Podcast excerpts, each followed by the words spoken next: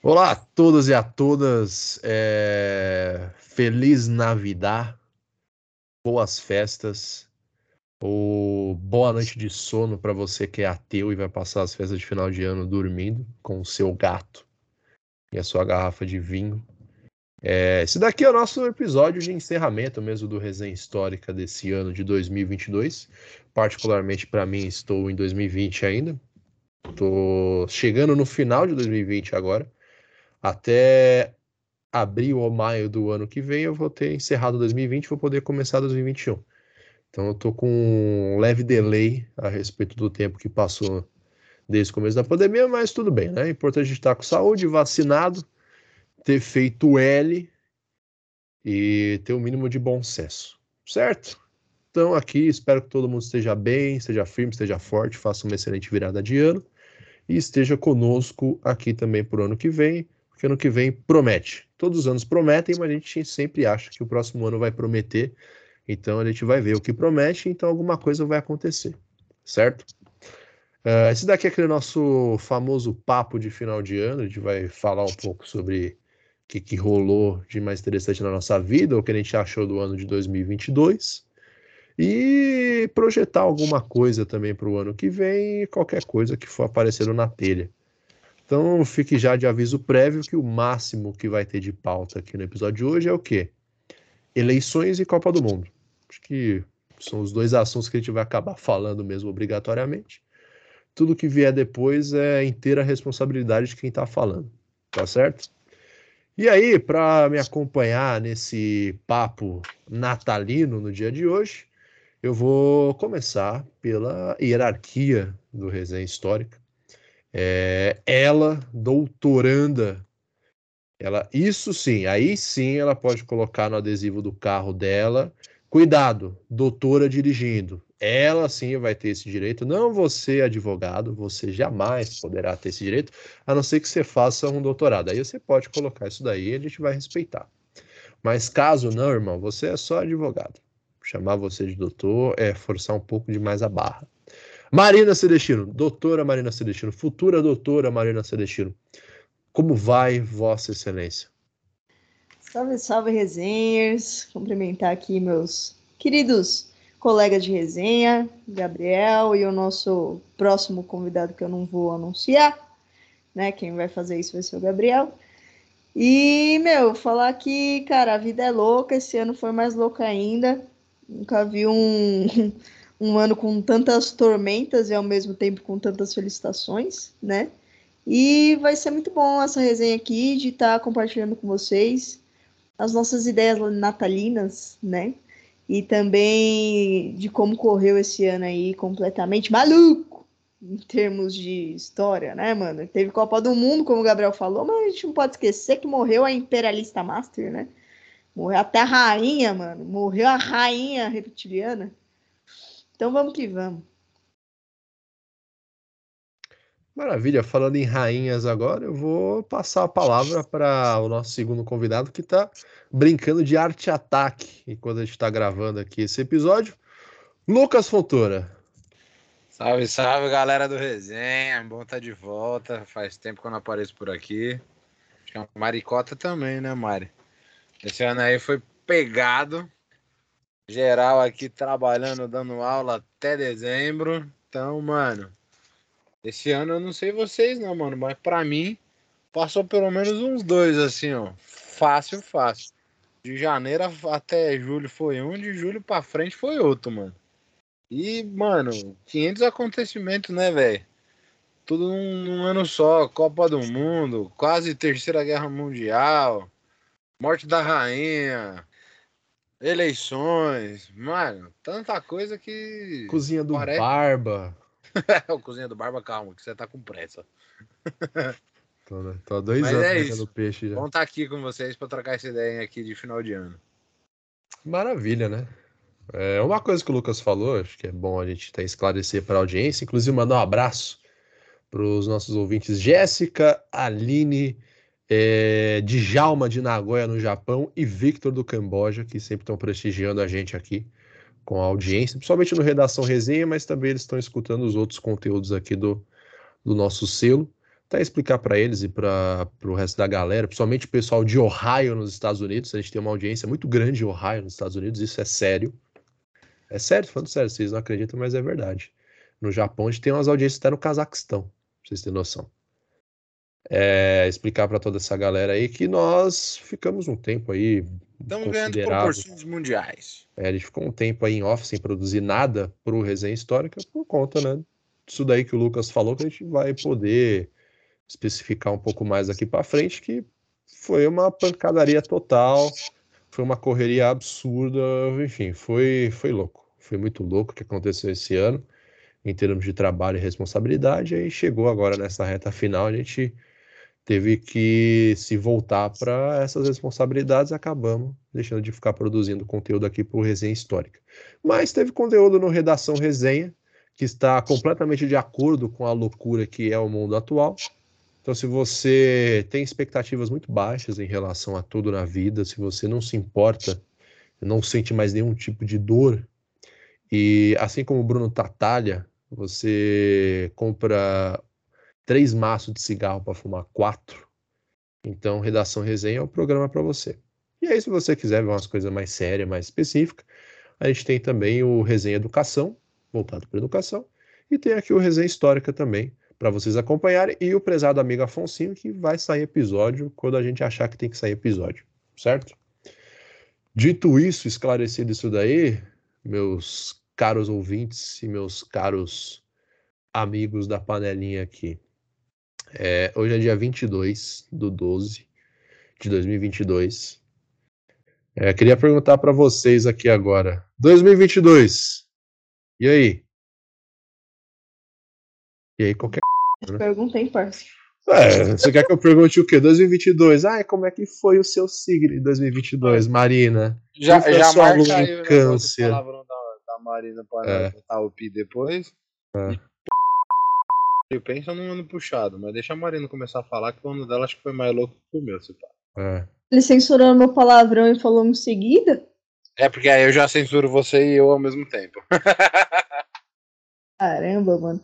É, é, embaçado esse negócio da censura, né? Porque, mano, a gente tá censurando o ano inteiro, né? A gente vive numa ditadura da STF. Primeiro porque, né, você não pode ter opinião política no meio da democracia, né? Ninguém sabe mais conviver com as diferenças na, nesse país aqui de Deus, né?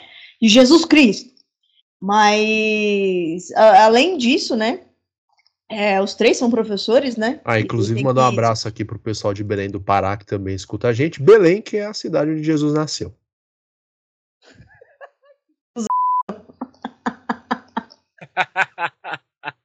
e como Deus é brasileiro, com certeza foi em Belém do Pará. Nossa, mano, com certeza. Tem vários pãezinhos que foram feitos lá, né? E também a censura, né? Ser professor, professor, eu acho que por mais que a gente trabalhe com liberdade, autonomia, é, e tem até liberdade de trabalho, né? A gente tem que se censurar também, né? Nas coisas que a gente seleciona para dar no conteúdo, dar em aula, conversar, as formas, que infelizmente conflita com a questão da censura política que a gente enfrenta nesse país, né? Então, como resenha histórica, vocês bem sabem que a gente aqui não fica fazendo firula, né? a gente não acredita em neutralidade, a gente não fica é, se mantendo imparcial em cima do muro. Então, assim, é, resenha é, fez o L, acho que eu posso falar por todos isso, né? Ninguém anulou voto, ninguém foi idiota o suficiente para isso. Muito menos voltar na direita, né? Historiador, num geral, né? Aquele que tem um mínimo de formação, vota na esquerda.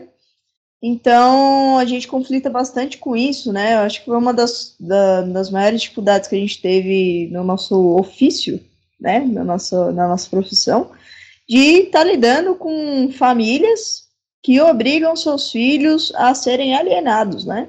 Acho que cabe nessa né, essa crítica aqui porque a escola ela é espaço plural, democrático, onde você vai lidar com as suas diferenças, mesmo que sejam colégios particulares de ensino privado, isso não significa que você não tem que tolerar ou não respeitar as diferenças, né? E quando a gente fala diferença, a gente fala na sua magnitude, na sua amplitude. Isso é muito complicado, né? Porque você começa, você como um pai, quando você escolhe isso, você acaba é, destruindo a, o desenvolvimento de sociabilidade do filho, evidentemente, né? E você constrói uma geração de intolerantes. Que já é muito difícil, né? Uma juventude aí que passou na pandemia, passou sozinho dentro do quarto, não sabendo lidar com outras pessoas, não sabendo lidar com, de novo, né? Com o diferente. Já foi difícil esse processo de ressocialização, ou de fato uma socialização do, do zero com esses jovens. E aí você tem esse, essas limitações, essas fronteiras de pensamentos e inclinações, né?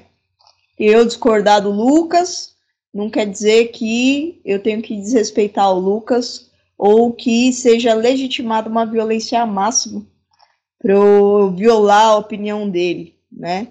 Quem conhece a gente sabe que eu sou Foucaultiano e o Lucas é marxista. São coisas diferentes, mas nem por isso eu deixo de apertar a mão do Lucas, não deixo de tomar um suquinho com ele, não deixo de, de trabalhar com ele, não deixo nada disso, né? E aí, quando você fala assim, ah, eu votei no Lula, você votou no Bolsonaro, se estabelece um muro de Berlim entre as pessoas e ataques aéreos aí com a resolução da ONU, né?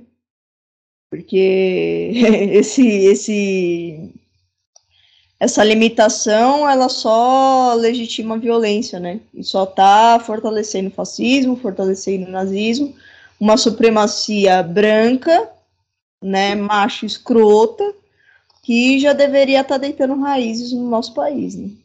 Então, isso é uma realidade. Isso foi uma realidade em instituições religiosas, uma realidade dentro de ambientes de trabalho, uma realidade dentro das famílias, porque assim, não é porque as esferas de convivência são diferentes que a realidade ela vai se modificar. Ela se adapta às condições socioeconômicas, né? Mas ela não, não é, a realidade é o que você vive, né? Então, infelizmente, a gente teve que lidar com esse tipo de censura, né? Então, tipo, censurar um palavrão é um ponto. Agora, do restante da nossa convivência, da nossa percepção como seres humanos, começou a ser ameaçada por conta de uma coisinha chamada ultranacionalismo no nosso país.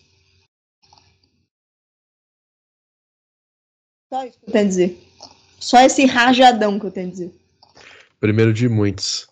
É... Cadê a tia do bordado agora? Quero ver a opinião dela. Cara, a tia do bordado está aqui, né? Tendo que lidar diariamente aí com o bolsonarismo também, né? A gente, querendo ou não, sendo professor, a gente tem ali um referencial, a gente troca muita ideia com os alunos, é, mesmo não sendo conteúdo né, necessariamente programático, faz parte da nossa sociedade e são questões atuais e são conteúdos também de atualidades, de vestibular e tudo mais. Né? E sempre são discussões que acabam surgindo, não tem como a gente fugir disso. Né? E, cara, é complexo lidar é, com diferente, como a Marina bem pontuou, assim. É, é uma geração que está aprendendo ainda, então tem as suas dificuldades, tem as suas questões, mas eu vejo assim um grande potencial para muita coisa a ser desenvolvido. Mas lidar mesmo com. Parece aqui, né? Óbvio, a gente tem um posicionamento de esquerda, é, às vezes soa muito radical, mas lidar com o bolsonarismo é basicamente impossível, porque é uma falta de argumentação é, científica, lógica, tudo, né? Então, assim, é um negacionismo tremendo, é uma falta de, de de academia científica, de pensamento teórico, que é demasiado complicado, é demasiado complexo. Então, né, não adianta você falar, falar, olha, o céu é azul, que a galera vai falar, não, não é não. Ah, não, não é azul. Você fala, então, amado, mas é assim, é só você olhar, né? Você vai ver que é. Então, é de fato muito complexo. Né? Esse foi um ano muito questionável, assim, em vários âmbitos, porque a gente teve que lidar com uma série de acontecimentos aí complexos, então explicar guerra na Ucrânia, é, eleições, questões referentes à Copa do Mundo que aconteceu no Catar, que é um país extremamente homofóbico, extremamente complexo, então muitas muitas questões aí neste 2022. Mas foi um ano acho que de muita reflexão, de muito progresso e eu acho que as coisas tendem a melhorar daqui para frente. E não digo isso porque o Lula foi eleito, mas também por isso. A gente vai voltar a ter um negócio chamado democracia, que é interessante. É, não sei vocês, mas faz uma falta enorme na minha vida o negócio da democracia. E acho que né, a gente sabe, obviamente, que o governo dos próximos quatro anos vai ser complexo, vai ser difícil. Ninguém tá falando que vai ser as mil maravilhas, né? Que a gente vai ganhar na Mega Sena por isso. Mas assim, a gente tá vendo aí ministros indicados como a, a, Maria, a irmã da Marielle, a gente tá vendo aí Silvio de Almeida, a gente tá vendo aí pessoas qualificadas de fato para assumirem os cargos, né? Políticos, então a gente espera que além de uma democracia seja o Brasil volte a ter um pouco de brilho, de esperança, de cultura, é, e tudo nesse sentido. Então, vamos torcer pelo, me, pelo melhor e continuar, obviamente, fazendo a nossa parte de botar o dedo da ferida e lutar por a construção de um, de um melhor aí, né? Palavras de esperança para alguém que vive da arte como alimento espiritual. É, pô, é tanta coisa, né? para falar, gente. A gente conversou bastante sobre isso até em off. São muitas camadas de, de showroom que aconteceram, né? Acho que precisaria de um. de um. De uma taça de super cândida geladinha para conseguir digerir tudo, se a gente fosse falar um a um das paradas que aconteceu esse ano, né? Então a gente começa a falar, por exemplo, do desmonte do Estado, da degradação total das relações sociais num nível muito absurdo até que pior que nível de ditadura militar. É umas paradas assim que você olha e fala, mano, já que as pessoas estão com a cabeça, tá ligado? Tipo. Aí ele lembra do caso do assassinato do cara lá que era tesoureiro do PT no Paraná, no dia do aniversário dele, da menina que foi morta em Minas Gerais enquanto a família celebrava a vitória do Lula, e o cara passou, o Bolsonaro passou de carro, meteu tiro na casa da pessoa. Então, assim, você começa a olhar algumas coisas que você presta atenção, ou você tenta prestar atenção, e você fica mais lelé da cuca das ideias. Que você já está. É, é muito. Enfim, é muita loucura que aconteceu nos últimos quatro anos aí. Pandemia veio para dar aquele, aquele gás só para piorar a situação, vejo eu. Somente porque foi um primeiro ano que a gente voltou a ter atividades integralmente fora de casa, digamos assim. E até uma coisa que a gente pode falar depois, quando for falar um pouco de escola, é que eu, por exemplo, notei uma dificuldade das pessoas em, em saber lidar umas com as outras, em ter paciência e não se sentirem ansiosas. Enfim, foi um, foi um convívio difícil, muito estressante até em alguns momentos. Né? Todo eu, mundo mudou, né, Gá? É, eu percebi muito isso daí, tipo, não necessariamente para melhor, né? Acho que somente em escola algum, algumas turmas aí, alguns anos, eles perderam oportunidade de terem vivências que eram fundamentais para eles. Ah, isso com certeza. Essa é uma questão que eu sempre pontuo para os meus alunos, especialmente os que se formaram ano passado e se formaram esse ano, né? Do entendo que vocês tiveram aí quase todo o ensino médio num contexto de pandemia. Então, o vestibular vai ser de fato uma questão muito complexa. É, nesse sentido, não houve nenhum facilitador por parte dos vestibulares, porque eles continuam tendo a mesma, o mesmo nível de cobrança de sempre. Né? A FUVEST não ficou mais simples por conta da pandemia. Aliás, pelo contrário, né? É, em razão de tudo que a gente viveu, ela parece ter ficado demasiado exaustiva. Se ela já era exaustiva na lógica anterior, você imagina agora, né? Mas de fato as famílias elas estão assim extremamente doentes. Essa é uma conversa que a gente tem muito com os colegas, com os amigos. É, as famílias estão muito doentes, está todo mundo voltando muito doente. É, em alguma medida entendeu-se a importância da saúde mental, que eu acho muito bom. Para muitos casos ainda não, mas é um, é um efeito que a gente fala assim, ó, a pandemia a gente vai ficar sentindo ela com certeza os próximos 10 anos, a próxima década toda, ela vai ter um efeito pesado ainda, né, em todos os âmbitos. Vamos ver como é que vai se desarrolar todo esse processo. Não, assim, acho que é um. Pô, vai levar muito tempo para conseguir reconstruir assim um mínimo de dignidade entre as pessoas em diversos aspectos.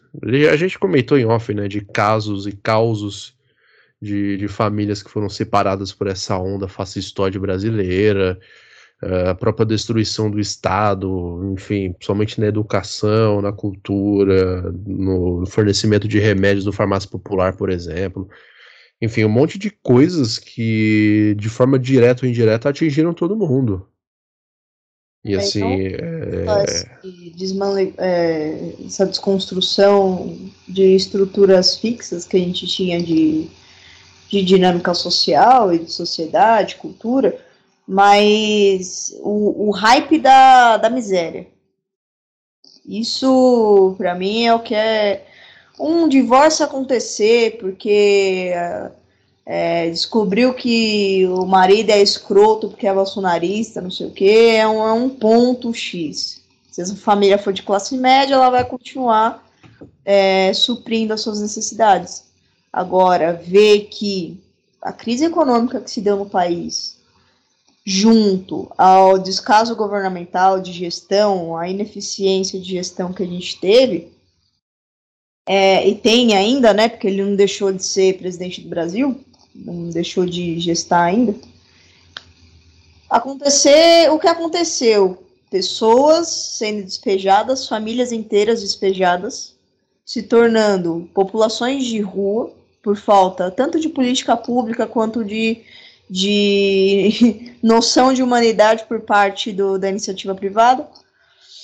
É, os acidentes domésticos, pessoas que não conseguiam comprar mais gás de botijão, né, botijão de gás de cozinha, tendo que adaptar ali um fogão a lenha e incendiar a moradia, não ter mais moradia, isso não, não tem nenhum tipo de indenização, nem nada que possa cobrir isso, nenhum direito da pessoa de cobrir um acidente desse.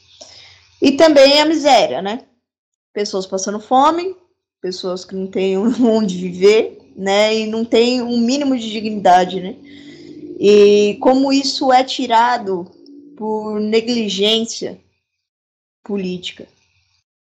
E aí você tem esse colapso na sociedade de um fanatismo tão gigantesco a ponto de apoiar o absurdo em prol de é, assim, com todo respeito à religião de cada um, ou não religião, ou não crença, é, de um Deus que, na, na minha perspectiva religiosa, não tem Deus nenhum. Porque não tem piedade, não tem compaixão, não tem amor, não tem nenhuma quebra de barreira. É só uma desumanidade absurda em prol da pós-verdade, né? Ai, a minha verdade. Ai, eu respeito a sua opinião, mas assim, na minha verdade, isso não é cabível. Na minha verdade, essa pessoa tem que acordar cedo para trabalhar. Na minha verdade, como assim ela não sabia que o fogão a lenha pode pegar fogo na moradia dela? Sabe? Então, isso para mim essa é, é, foi algo que me chocou demais, porque a questão da saúde, nesse, nesse princípio do, do Covid-19, Questões virais e bacterianas a gente acompanha desde que o mundo é mundo, né? A gente que é historiador já viu muitas questões de saúde aí na, na, na dizimando populações, né? E aconteceu, né, essa dizimação da população brasileira e do mundo inteiro. Mas poderia ser menos. Poderia ser menos porque a gente tem tecnologia e cientificismo o suficiente para conter isso. Mas o negacionismo, a ignorância, reinou numa parada que não era para estar tá rolando. E não só isso, né? Não só a vacinação do Covid. Vacinação de sarampo, varíola, febre amarela, é, hepatite, então umas, uns casos também que votaram. É, doenças que já eram erradicadas no Brasil, hoje elas voltaram à tona, né? Vieram à tona novamente. E são doenças coloniais, tá ligado? É um bagulho, mano, bizarro. Mais louco disso daí é que mesmo assim a gente conseguiu dar risada de umas paradas esse ano. Mesmo com todas essas fitas acontecendo, deu pra, deu pra dar uma risadinha de algumas coisas. Eu ri pra caramba. Isso talvez traga um pouco de conforto pro coração da, das nobres almas aí. Mas mesmo assim, bicho, umas paradas que eu falava, mano do céu.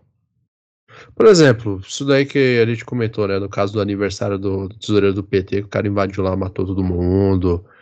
É, pô, invasão de terra indígena para fazer garimpo e um monte de outras atrocidades. Isso daí que a Marina falou também de famílias na rua. Eu moro na Zona Norte, então todo dia eu passo na, na Avenida Cruzeiro do Sul. Mano, tem muita família na rua ali, embaixo do viaduto do metrô. Tipo, família, família mesmo. Você reconhece muito bem quem são os personagens. A, a avó, né? A mãe, a primeira mulher, a progenitora, duas filhas, uma delas com um filho, normalmente, e outra a caminho a filha mais nova, e não tem nenhum homem ali. Tipo, é muito assim. Não sei se é uma exclusividade da Cruzeiro do Sul, mas muitas das famílias que estão ali tem, tem esse perfil. E tipo assim, eu lembro que antes da pandemia não tinha, não tinha. Tinha moradores de rua, mas família inteira, você vê assim, núcleo familiar mesmo, na rua, morando em barraca é, pegando sofá assim velho que larga na rua, colocando para montar ali um cômodo para trazer um pouco de, de, de, sentimento de lar, de dignidade, é uma parada assustadora, mano. Você vê assim a pessoa com um bebê sentada no, no meio fio, assim, assim, tipo, nenhum tipo de perspectiva. E você vê os outros filhos no fundo brincando com o filho de outras famílias que estão ali, sabe? E você vai falar, pô, mano, essa galera não tava aqui antes da pandemia. O que aconteceu? Onde é que eles estavam, mano? Será? Esses vários reintegração de postos que rolou durante a pandemia, será que eles também não estão nesse rolê de pessoas que foram mandadas para fora da casa que elas tinham agora não tem para onde ir? Então, assim, é um tipo de degradação da vida muito foda. E aí, quando eu falo que conseguimos dar risada também, é porque, mesmo assim, existe alguma coisa que dá um mínimo de esperança para algumas pessoas. No caso, eu. Tô falando de mim mesmo. Ou no caso de você conseguir observar uma situação completamente calamitosa e tentar sobreviver de alguma forma com ela. Sei lá, é uma parada muito, muito absurda de se, de se tentar entender de uma tacada só. Não sei. É muito pesado isso daí. Tia das Artes. É muito isso que a Maria coloca, isso que você falou. Mas é uma coisa que me pegou muito, né? Principalmente nos últimos, nas últimas semanas aí que a gente vem vendo pessoas abraçando caminhões, rezando para pneus e coisa do tipo, né?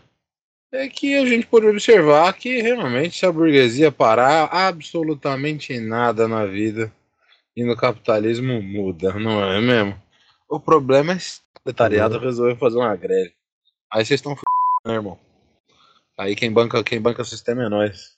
Trabalha que acorda às 7 horas da manhã. É foda porque só, só uma coisa, deixa eu perder o fio aqui, mano. Pelo menos nessa pandemia nesse ano, mano, eu tive uma clareza muito grande de só uma organização social mesmo, fodida, em diversas bases e núcleos vão, vão conseguir dar um choque, mano.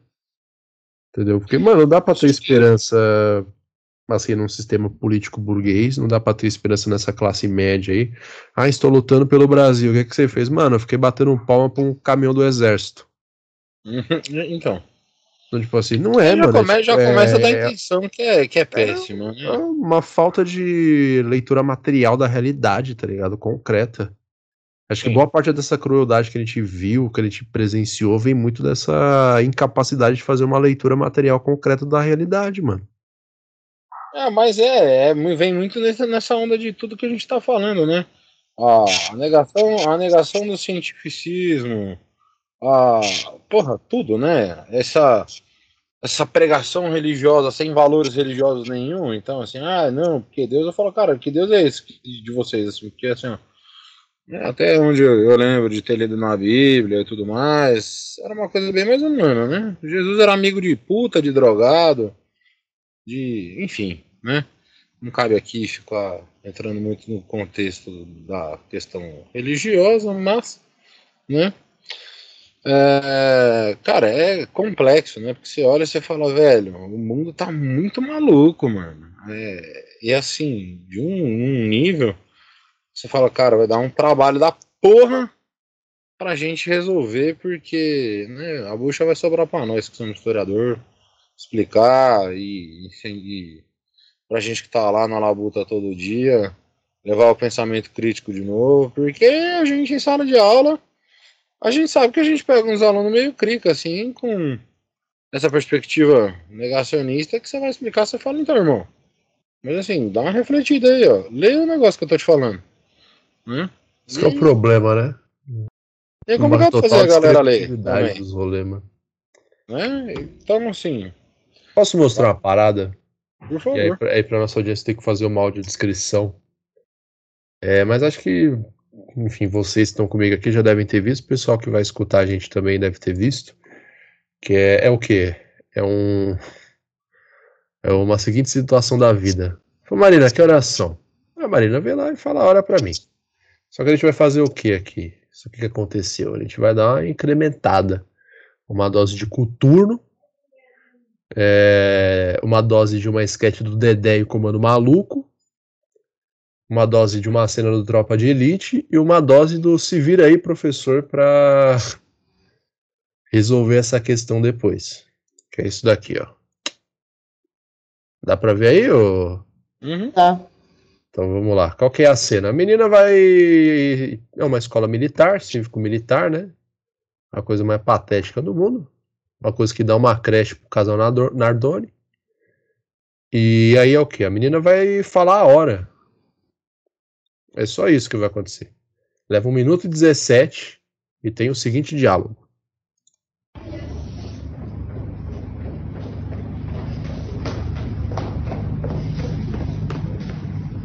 Turma de pé 2! Sim! Turma sentido?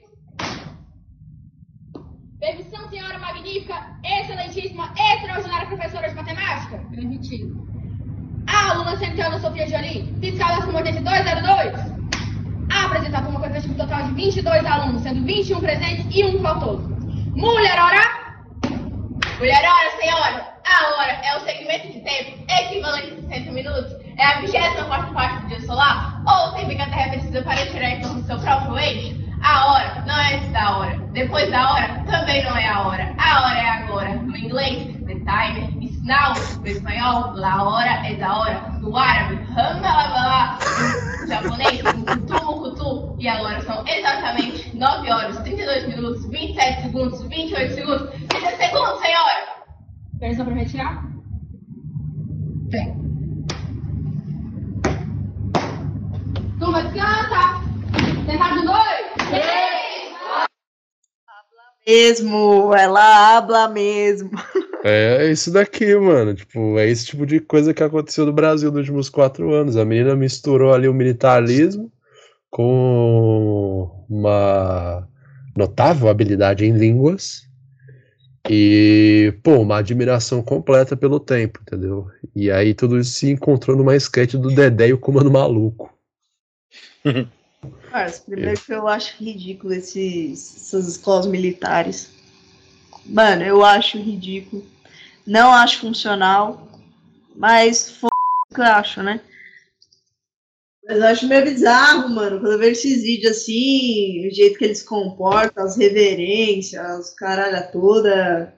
Eu acho bizarríssimo, mano. Aí quando você vê um vídeo desse que já, já tem um senso bizarro de comportamento Amado. Mano, é um bando de adolescente, pré-adolescente marchando, batendo continência. E assim, é contra tudo aquilo que a educação deveria ser, tá ligado? Qualquer, qualquer abertura que a pessoa tem dentro de um, de um espaço desses. Fora várias notícias que eu vi esse ano de abusos de militares e PMs dentro dessas escolas, né? Por parte da direção. Então já, já tem essa problemática, mas é um rolê que vai totalmente contra a educação, mano. Não, é a questão do respeito, da disciplina, não, beleza, coisas importantes, mas, pô, só, tem, só vai aprender isso colocando a farda. Para com isso, gente. Coisa é disciplina e respeito, e outra coisa é soldadinho. É, e tipo, me pergunta assim, e aí, essa escola, ela, ela vai receber, por exemplo, um aluno com, com TDAH, com autismo, sei lá, um aluno cadeirante, por exemplo, uma criança com síndrome de Down? TDAH, isso aí é motivo de. Não, se um aluno, um aluno com TDAH, dependendo do dia, se ele não tá no bom dia, ele tá, porra, ele tá caminhando em cima das cadeiras, porque se ele pisar no chão, ele vai morrer porque é lava. Então, assim, já pra mim isso daqui é engraçado, mas é engraçado até a página 2. É tipo Monark, esses velhos que se penduram no caminhão. É engraçado até a página 2, mano. Depois disso daí começou a ser completamente escroto, mano. Tipo de coisa que, mano, sai daqui, velho. Pior é que, por exemplo, você vê. Tava rolando um, um, umas enquetes aí no Facebook e Facebook, a, a molecada hoje não, não, usa muito, né? Mais a, os tiozão, a velharada, né? Tava rolando, mano, umas paradas de tipo. Ah, eu queria aquela parada saudosista, né? Ah, porque a educação deveria voltar a ser assim. Aí tá aquela parada toda militarizada da época da ditadura. Tá? Que a gente sabe o quão excludente é das massas, né? Esse tipo de escola mas parece que as pessoas que viveram naquele período não sabem disso. E, e o ensino religioso nas escolas, que é preocupante. No começo da, da apresentação do Lucas, ele mencionou a questão da Copa, né, no Catar, a questão da homofobia e tal, né? E aí é um exemplo para a gente verificar o quanto a, a, diferença cultural, né? Porque teve várias polêmicas. Teve essa questão da, da, da, homossexualidade e teve a questão também do consumo de álcool, tal, que os uhum. turistas estavam ficando tudo doido lá porque não tinha álcool pra, pra... não podia beber na rua, não podia fazer porra nenhuma. A Argentina estourou, hein? E aí, mano, isso levou, é, é... levou cerveja pra todo mundo de Buenos Aires tomar três latinhas, no mínimo, mano. Levou o estoque da Budweiser, mano. De ver, porque assim, o, funda o fundamentalismo islâmico, ele não permite, né, de fato, é, é, influências ocidentais, homossexualidade, comunismo, né, drogas, cinema hollywoodiano, não permite nada disso. E é importante a gente ver o impacto, essas pessoas que discordam de respeitar essa determinada cultura, a gente vê o impacto de uma política teocrática num governo. Estado não laico. Porque o Brasil é um Estado laico com problemas gigantescos mediante a religião, né? Porque a instituição, tanto católica quanto a evangélica, elas se tornam muito presentes na política brasileira e, querendo ou não, no, na intenção de voto das pessoas mas o quão é complicado você ter isso é, instalado no Estado, como uma vertente do Estado. É, exatamente. Então, é aquilo, tipo, a homossexualidade vista como homossexualismo, sendo proibido ou não no Estado, ela não vai deixar de existir. Porque não é você nasce, você não escolhe, né? Ninguém escolhe gostar de homem. Mas, assim, é, é importante ver, né, o, o, como que parece que a, a, o moralismo cristão e a cultura brasileira, elas são predominantes no mundo. E não sabe lidar com as diferenças de países asiáticos, não sabe lidar com as diferenças com países do Oriente Médio, né? E dentro desses países existe um conflito gigantesco por conta de grupos étnicos e diferenças culturais também. É, então a gente enxerga o quão supremacista impositivo são as, as nossas ideias aqui no Ocidente. Lembrando que tudo isso é uma grande construção, tá, galera? E segundo Gilberto Freire, é algo extremamente positivo, viu? É Nossa. muito bom a gente ver o brasileiro que odeia o Brasil. Sei lá, ah, eu amo o Brasil. Mas semana que vem eu tô voltando pra minha casa em Miami. Ah, e o Lula ganhou, vou me mudar pra um país onde tem essa palhaçada do PT, vou pra Portugal. Mas a senhora sabe que lá é um país socialista, né? A senhora tem essa informação que Portugal, desde os anos 70, uma coisa chamada Revolução dos Cravos, segue ali um- uma série de políticas socialistas dentro da Europa. Então já, já mostra é, isso daí tudo que a Marina falou, uma série de contradições né, que existe no mundo que a gente vive. E por que, que a gente está falando disso daí? Porque como isso daqui é o resenha histórica, não redação resenha, então a gente tem a obrigação de falar um pouco mais sério sobre as coisas, não ficar fazendo chacota sobre tudo e todos, e ficar fumando um cigarro atrás do outro. Inclusive, tô surpreso que o Lucas não fez isso até agora. É. Acabou o meu maço de cigarro, viado. Ah. preciso comprar. Tadinho. É, Mas é foda porque quando a gente é professor historiador, a gente meio que tá lidando com essas visões de mundo, essas formas de receber o mundo diariamente. Agora não, né? Porque graças a Deus é época de férias, então a gente pode descansar a cachola um pouco e recuperar a mínima dignidade que a gente já teve em algum momento perdido no passado. Mas a gente vai ter essa obrigação de tentar organizar um pouco essa bagunça para ajudar os alunos a fazer o mínimo de análise possível da realidade. Menos no caso dessa escola militar e em outras. Aí eu, poxa, eu lamento muito. Lamento muito pelos jovens. Claro que a realidade da educação brasileira não é uma parada fácil, simples de se lidar. Existe um- uma realidade muito bem conhecida que é de pô, terra arrasada na sua grande maioria, seja no âmbito público e também no privado, inclusive nas faculdades. É, principalmente nos últimos quatro anos, mas, cara, achar que você impor uma hierarquia militar vai ser a solução para a formação de cidadãos melhores, eu acho difícil. Não sei como essas pessoas vão lidar com as famosas surpresas e dibres que a vida dá sem avisar nem nada, só vai lá e se vira. Né, eu vejo, sei lá, jovens assim, é, tendo que viver dessa forma, todo dia batendo continência. É, pô, tem que ter a mulher hora. Não é nem o nome da menina, o nome da menina é mulher hora. Pô, puta nome bom, super-herói também. Mulher hora. E, pô, faz um, um, sei lá, um TED Talk explicando o que é a hora, o que que é o tempo, pra dizer que é 9 horas e 20 da manhã, entendeu? Então, assim, tudo que essas pessoas elas devem se policiar e devem se reprimir pra, sei lá, não sofrer nenhum tipo de represália dentro de um ambiente como esse, acredito eu que deve existir bastante. É uma loucura, mano. Isso daí, com o tempo, cara, vai gerando uma série de coisas conflituosas dentro da pessoa. Isso eu acho extremamente problemático. E é uma das 300 coisas que aconteceu nesses últimos quatro anos aí.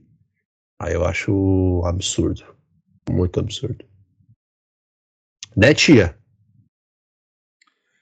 De fato, complexo, né, mano? A gente tá aí vivendo um tempo muito maluco, mano. E.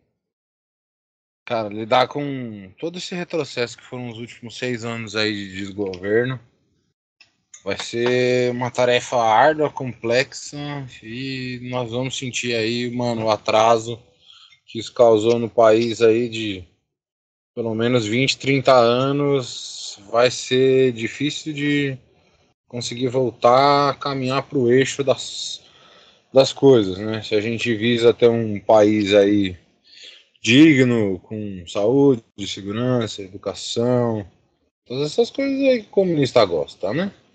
Hum. É, coisa de comunista, socialista, lulista, gaysista. É, que absurdo, né? Coisa de meu, viver um país de primeiro mundo. Aquele mano lá do Manhattan Connection falou uma vez: em Cuba só tem três coisas que funcionam: saúde, educação e segurança. Pois é, É, o comunismo quer isso, só quer três coisas. você vê. Saúde, segurança e educação, mano. Três coisas, mano. Três, Três coisas de- coisas só. tranquilo. Mas esse ano foi tão b... tão b... mas tão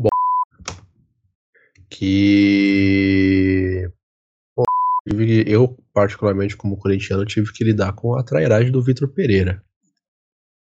Pois é, tivemos. Isso, né? do- isso daí, cara, porra, mal posso esperar pro Corinthians e Flamengo em Itaquera. Quero muito que alguém jogue uma cabeça de porco na cara dele.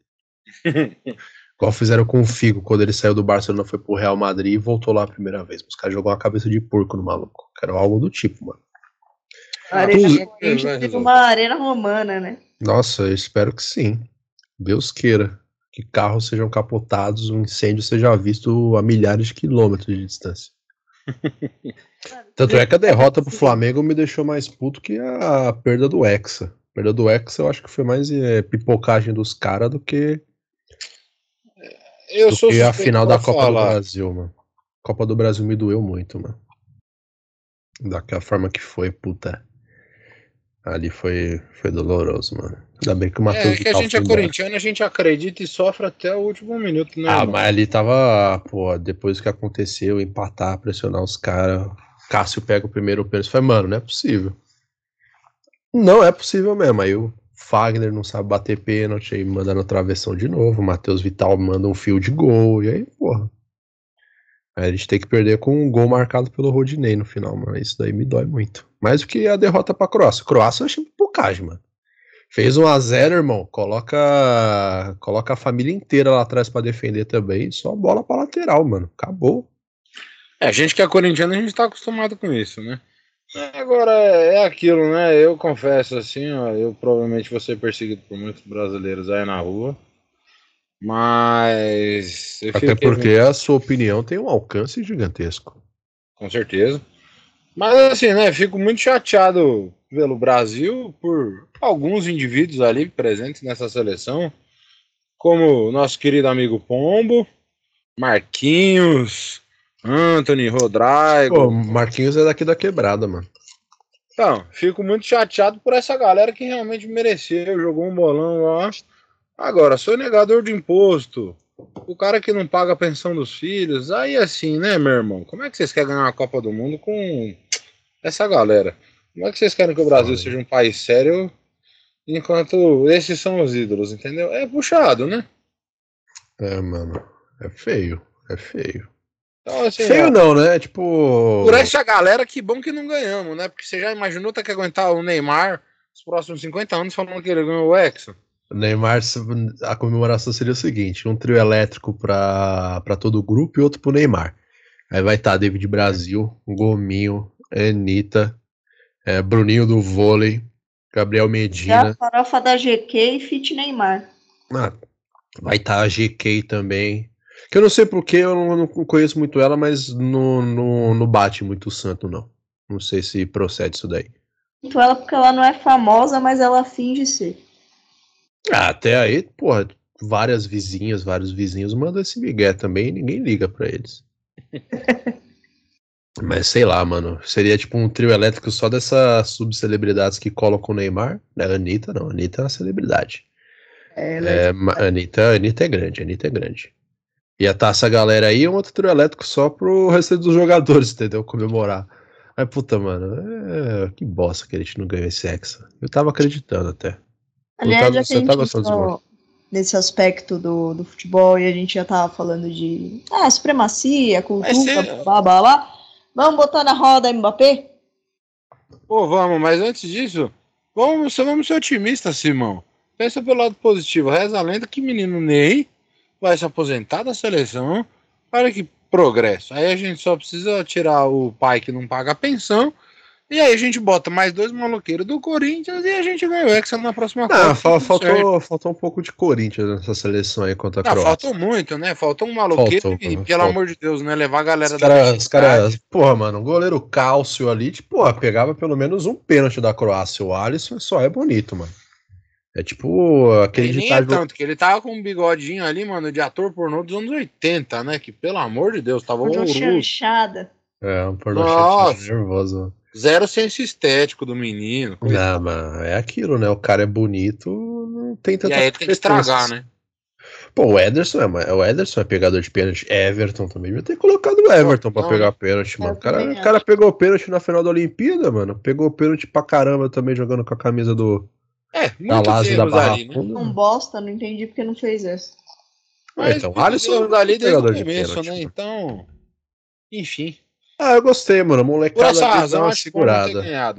Vamos, vamos pra 2026 aí com uma turma renovada, se Deus quiser, né? Se O gente- dinizismo levará a seleção Hexa. Já pensou, mano, que muito foda. O Não. primeiro título do cara vai ser uma Copa do Mundo. Não, não, não. Nossa, mano, eu ia. Porra, mano.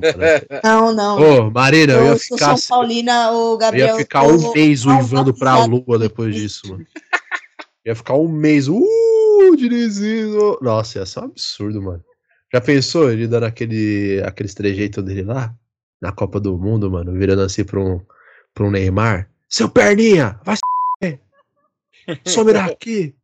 Porra, metendo uma ali pro, pro um Casimiro. Pô, Casimiro ganhou o quê? Quatro Champions na vida? Ele vai, Casimiro, c... tô olhando o quê? Tomar no... Nossa, ia ser incrível, mano. Nossa. Isso é incrível, mano. Os caras vêm com essa seleção paz e amor, mano. O cara amarra chuta, não. Fazer um post aqui de uma palavra. É, irmão. Deus. O Brasil só. Irmão, precisa de uma cachorrada, mano. Ele precisa. Pô, velho, você acha que. Você acha que um Romário da vida aí metia uma reza dessas, mano? Falei, pô.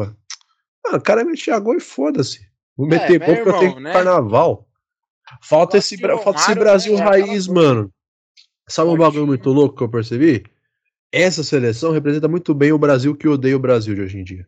Ah, com certeza. Com certeza. Mano, pensa nos caras de antigamente que jogavam lá, mano. Os malucos da vida. Ronaldinho Gaúcho, Ronaldo. Pô, Roberto Carlos. Roberto Carlos fumava um maço antes do jogo, mano. O Dida. Dida é o pai do Mbappé. O, o, o Dida Mano, é- eu o Dida vi é o meme Romário. comparando os dois, parça. Foi sinistro. E o Dida tava lá em 98, hein? Tava na França em 98. Paris, pô. Meter um boneco ali? O cara se perde um pouco, né, mano? Cara gelado como ele, não quer dizer que ele não tenha rendido algumas tentações durante a vida, pô. Ah, é, com certeza. Ah, pô, mano, essa seleção aí muito. É que é aquilo, né? O pessoal critica muito que os caras ficam fazendo post na rede social, dancinha, o caramba quatro. Fala, mano, foda-se isso daí, a gente sempre fez essa merda, mano. Só que não tinha Instagram antes. É, mas a minha, a, a minha questão nesse sentido nunca é assim, ah, eu não sou contrário, não. Também É que não. assim, o problema é quando vira a única preocupação dos caras, né, velho? É, entendeu? A minha questão é o comprometimento lá dentro. Por isso que eu falo que faltam uns caras meio da cachorrada lá dentro. Porque, mano, esses caras da cachorrada, mas eles resolviam o rolê, mano. Exato, né? Uns Denilson, um Vampeta. É, Paulo Nunes, Edmundo, Romário, Ronaldo. Entendeu? Pô, o Neymar faz a cachorrada dele, mas é uma cachorrada soft, né? Irmão, que isso, né? Se Uma você falar cachorrada. que o Neymar faz uma cachorrada, é até uma ofensa. É uma cachorradinha soft, O vai. cara fala saudades que a gente nem viveu, né, irmão? É Pô, mano, ele tem, faz, a, faz as mega festas, Medina tá lá com ele, pô, mete a pirotecnia, mas, pô, a, a paradinha é meio soft, né? A gente já ouviu histórias do futebol brasileiro muito mais espinhosas e inspiradoras do que essas daí do Neymar. Com certeza. Oxe, É. você vê as entrevistas do Denilson, mano? Adoro. É. Eu gosto. Cachorrada pura, cachorrada pura. Inclusive, vou fazer o seguinte aqui, ó. Só pra gente dar uma animada aqui. Pegar melhores entrevistas do futebol brasileiro. Pô, tem cada uma aqui que a gente olha e fala, mano, como é que a gente não. Ó, tem uma, tem uma penca absurda de entrevistas. Tem uma penca absurda. Nem sei por onde olhar. Aqui, ó. Uhum. 20 entrevistas bizarras do canal Futebol Nacional, que é incrível. Incrível esse canal. E a capa dele é o Ronaldo. Só isso. Vou colocar pra gente aqui escutar. Como é uma parada só de entrevista mesmo, então não preciso ficar fazendo audiodescrição de ninguém. F de colocar. Dá pra ouvir aí, o Birajara? Ah, com certeza. Doutora Marina. Tô vendo. Dá pra você estar ouvindo. Tô ouvindo também. Maravilha. a árbitro de vídeo a partir da próxima rodada. Como é que você acompanhou isso? Não, eu não tô sabendo ainda de vidro, de vidro? De vídeo, de vídeo, é. Aquele que fica ali atrás pra poder, enfim, pra E Mariano, o que, que aconteceu no intervalo do jogo que você chegou atrasado? Não, tive um probleminha ali, a gente teve que. teve que dar uma soltada. Você já tinha passado por isso antes, Mariano? Sentiu alguma coisa, Marcinho? Eu tô debilitado. Eu comecei o jogo a, a tarde toda eu tive caganeira, cagando pura água, né? E eu tô muito debilitado. Falei pro, pro professor, falei pro coisa que não, não dá porque eu tô tremendo. Tô. Beleza. Valeu, Marcinho. Debilitado, meu. Eu vou fazer Filha da diarreia. 34 minutos do segundo tempo. Ah, minha nossa senhora. A Ponte Preta em nenhum momento procurou essa confusão, não caiu na- nas provocações. Não, eu falei pra rapaziada no banco, né? No, no início do jogo. Nós temos que ter- ser frios ao ponto de, se eles cuspirem na nossa cara, pegar o cuspe e comer, fazer eles vomitar de nojo. Entendeu? Eu falei pra rapaziada. Cassio, a importância de vencer a primeira aqui na arena faz alguma diferença pra vocês? Não? Faz porque jogamos em casa, tivemos que fazer as uma liga que uma fazer um- uma grande vitória e sair com três pontos. Legal. Se alguém conseguiu entender, tudo bem, porque eu não entendi nada do que disse o Cássio. Olha, eu não sei o que aconteceu, se aconteceu, não tô sabendo, mas eu acho que o futebol não é isso que aconteceu, porque eu não sei o que aconteceu, mas o futebol foi isso aqui que aconteceu hoje, gols, jogadas bonitas e tô feliz por isso, por ter mostrado meu futebol na Copa São Paulo.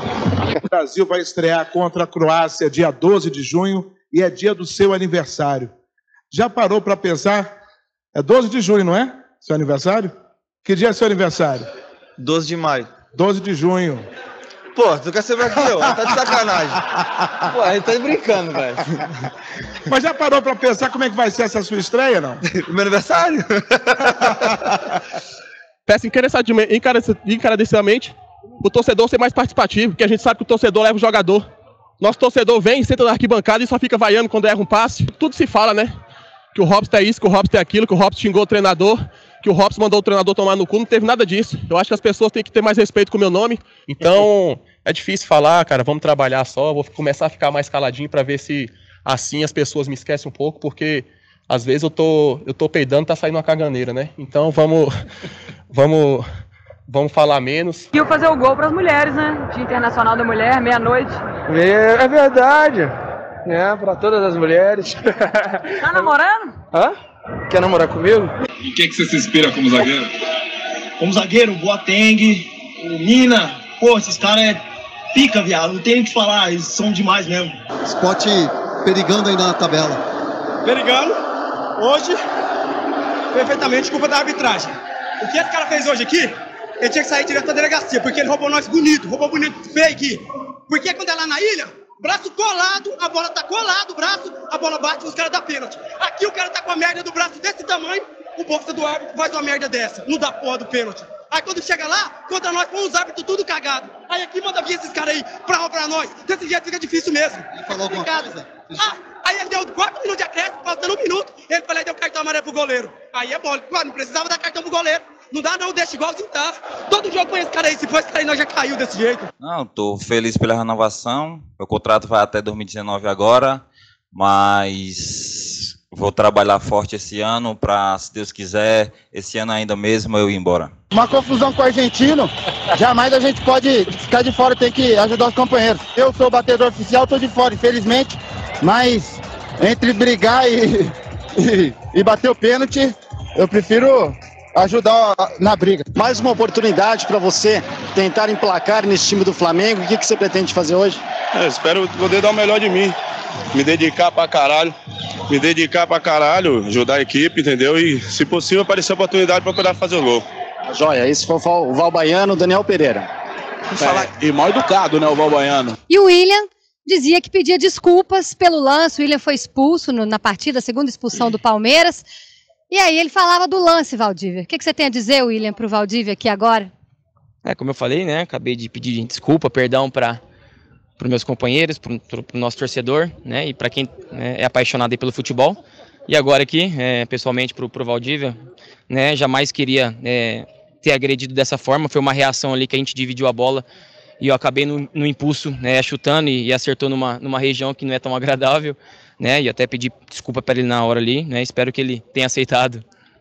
Aceita a desculpa, Valdívia? Não, com certeza, né? É, eu não uso muito, né? Mas aí não, não tem muita.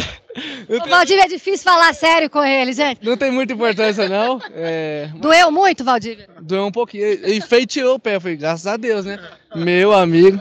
Mas é uma grande pessoa, né? Tenho um carinho por ele também, assisto muito ele. Vale tudo, Gil, vale tudo, Gil. Até o torcedor invadindo o campo, tirando a roupa de você, vale tudo. Só não vale dar o cu, vai o resto vale tudo. Nossa senhora, tá legal, tá aí uma brincadeira, né?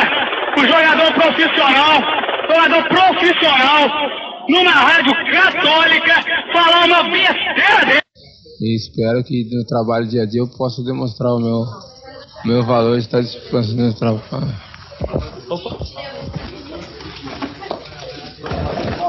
Ele tinha ficado 10 horas sem se alimentar. do atacante Marinho, que caiu desacordado no campo depois de um choque com o Henrique. E Marinho, você lembra desse, desse lance que até foi gerou o pênalti para Vitória? Então, eu, eu fiquei sabendo só através dos meus amigos, né? Depois do jogo, né? Que eu tinha tomado uma pancada forte na cabeça no onde eu não lembrava, né? E que tinha acontecido um pênalti e depois falaram que eu que fiz o gol, coisa que eu nem sabia. Você não lembra de ter feito o gol? Não lembro, eu não lembro e no vestiário que foi que falaram pra mim, que eu que tinha feito o gol. Então, mas foi um, um choque, foi muito forte, né? Que tô sentindo um pouco de dor ainda, mas a gente vai, vai Você esperar. não sabe nem se você comemorou o gol. Não. Não sei, só. Até porque, como, como eu acabei de falar, né? Eu só fiquei sabendo que fiz o gol no vestiário. Caralho, é difícil, velho. Muito, muito, muito. Com a menos desde o início do jogo. Superação. A gente sabe, a gente vai jogar contra todo mundo, velho. Essa é a verdade. O Silas ali tava feliz com o gol, mas também não gostou, você tirou a camisa, tá fora do próximo jogo, mano. Tô? Ah. Que merda, hein? Sabia não? Eu, eu, eu só tomei um cartão contra o Atlético, só. Não tô lembrado do outro. Dois por ter tirado a camisa. É? Também teve um gol que você comemorou, também tirou a camisa. Eita, que merda, hein? Não sabia. Ah! É. É, vocês me falaram agora. Que, que merda, hein? É, é isso. Ah, comemoro mesmo. Ah, tô cansado, velho. Valeu. Aí, ó, aí a gente fica na dúvida porque que não ganha um Hexa, mano. Tem que ter uns caras desse lá, mano. Nossa, mano, o cadê- Marinho seria de grande valia. Cadê uns caras desse lá, mano? Cadê o Já cara? que tinha a proposta de levar alguém pro, por conta do, do entretenimento, tivesse levado o Marinho, né? Pô, levasse o Marinho, levasse, sei lá, um Luiz Fabiano, levar qualquer um, mano. O Luiz Fabiano já foi da seleção, já, né? Já, pô, levasse agora que ele parou, mano. Por causa da diversão, sei lá, mano. Aí você vê a galera lá tudo padrãozinho, tudo padrão Europa. Tudo a mesma coisa, tudo a mesma palhaçada, tudo o mesmo tipo de entrevista. Pô, não tem, uma, não tem uma treta, não tem uma desavença, não tem nenhum cara metendo o dedo da cara de ninguém. Você fala, pô, mano, aí fica difícil, né? Aí fica ruim de nós ganhar. Aí você vê a Argentina. A Argentina teve tudo isso. Ah, Aquela É, comemoração lá que o Messi fez contra o Vangal lá do, do Riquelme. Isso aí foi referência pra quem jogou muito FIFA na vida, viu? Pô, ali. E a comemoração, e a comemoração do goleiro da Argentina na final. Pô, é pô, pra quem aí viveu a quinta pô, série eu- com intensidade, né? Pô, eu adoro, adorei, cara, adorei. Foi puta, mano, que absurdo esse goleiro da Argentina, mano. O cara realmente. É um ele gênio. alugou, ele é um gênio, alugou uma pena na cabeça de todo mundo na Copa inteira, mano. Sabe o que é o mais da hora disso daí? Que eu vi uma entrevista dele antes da Copa pro The Players Tribune, se eu não me engano. Ele falando sobre a origem dele, sobre, enfim, a vida dele no futebol e tal. Ele falou que era um cara que sofria bullying pra caramba quando era criança. Que ele era meio franzino, meio baixinho, só depois que ele cresceu mesmo e se pichou. Uma coisa do tipo. Ele falando que o que ajudou ele a colocar a cabeça no lugar pro futebol foi ajuda psicológica, mano. Trocar ideia com um profissional da área mesmo pra, pra ele conseguir realmente se organizar e continuar trabalhando, meu. Hoje o cara tá aí, campeão do mundo. Porra, mano, na final da Copa do Mundo, pegou dois pênaltis, o outro meteu uma dancinha. Pegou a luva de melhor goleiro. Salvou aquela bola no último minuto que pô, E, mano, aquela defesa ali é a maior Aquela ali defesa que eu valeu dois gols. Aquela ali ele salvou o título da Argentina, mano. Se o Mbappé tinha sido gol, mas como era outro, não foi. Mas ali era título da França, se aquela bola entra. Acabou, mano. Tinha o que fazer ali. O cara salvou demais. Contrário do Alisson, que não fez nada na Copa, mas tudo bem. Só foi bonito.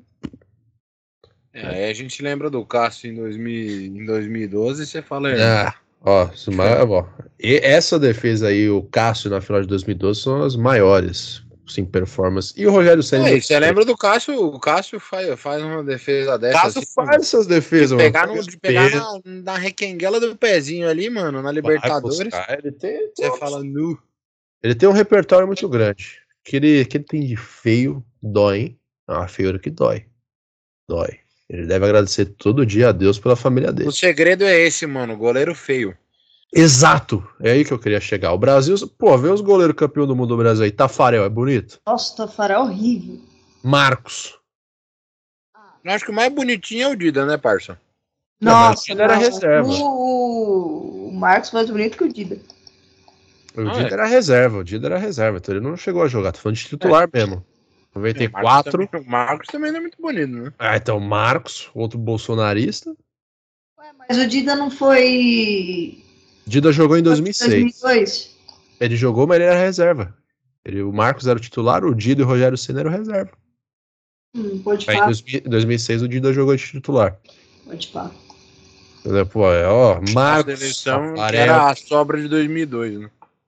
É, dali era, o- foi o maior flop da história do futebol, porque, pô, era muito, muito favorito de sobra contra todo mundo.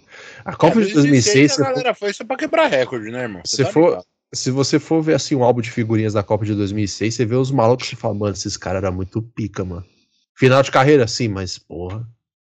Eram uns caras absurdos. Zidane, Totti, Del Piero, Canavaro, Figo, Ronaldo, Ronaldinho, Kaká, Zé Roberto, é, Van Nistelrooy, Robin.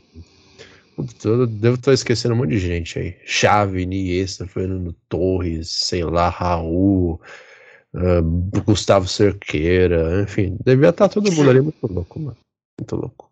É, Iniesta até esses dias ele tava jogando, né?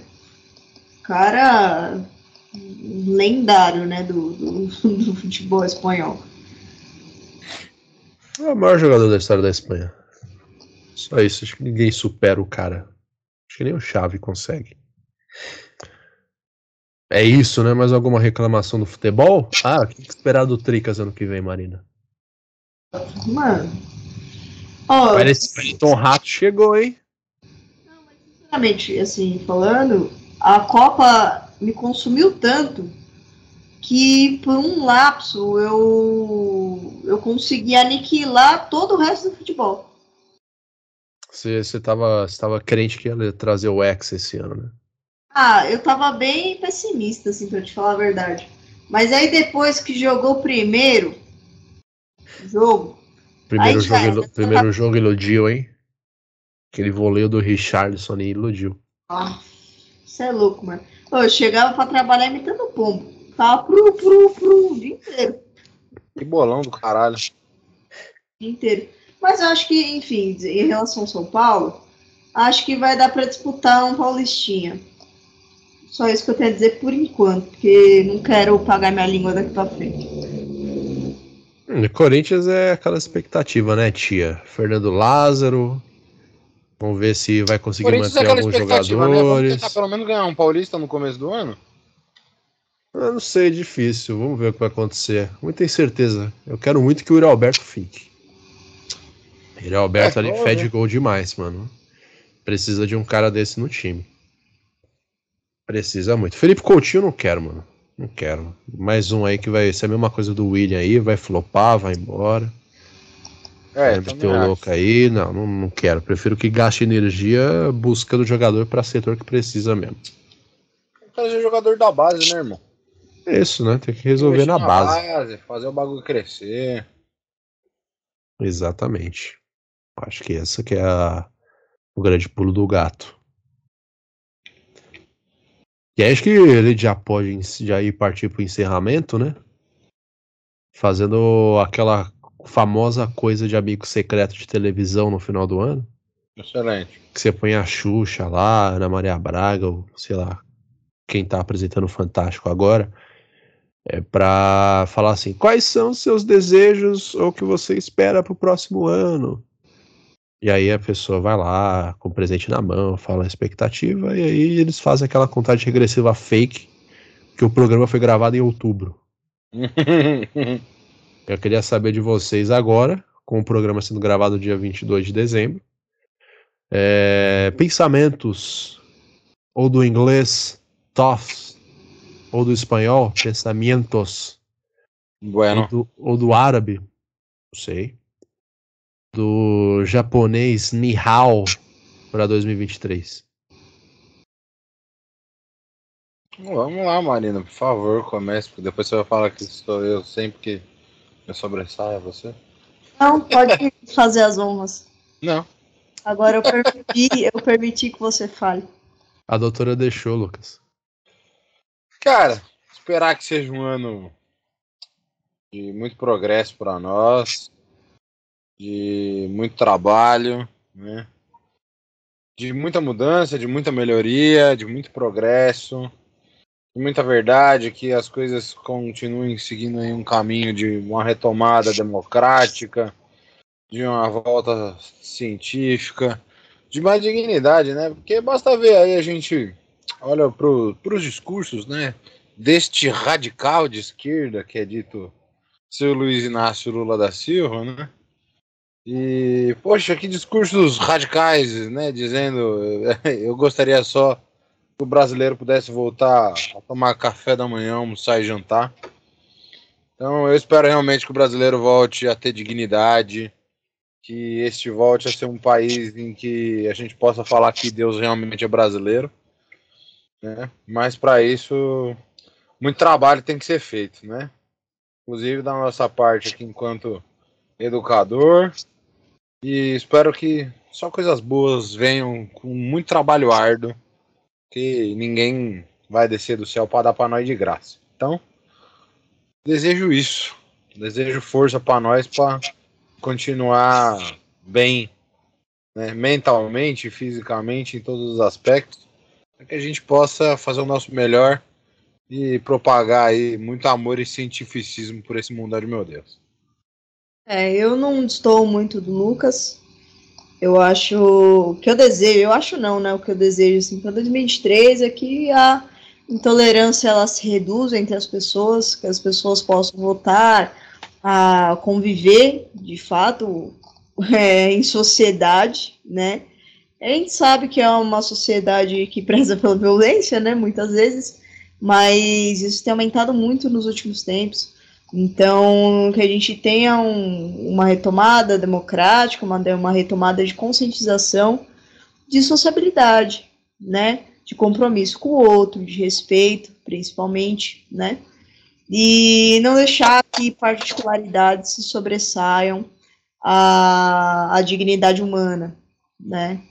E também, né, é, a expectativa, a expectativa de um, de um governo que de fato seja um governo, que tenha uma governabilidade, que cuide dos assuntos particulares da nação, que é de interesse de todos, né?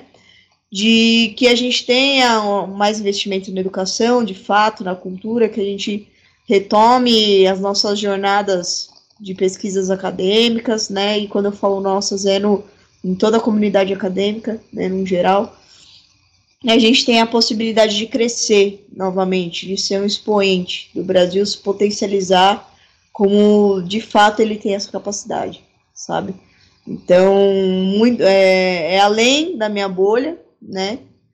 Pedir para a dignidade das pessoas, humanidade das pessoas. Só isso.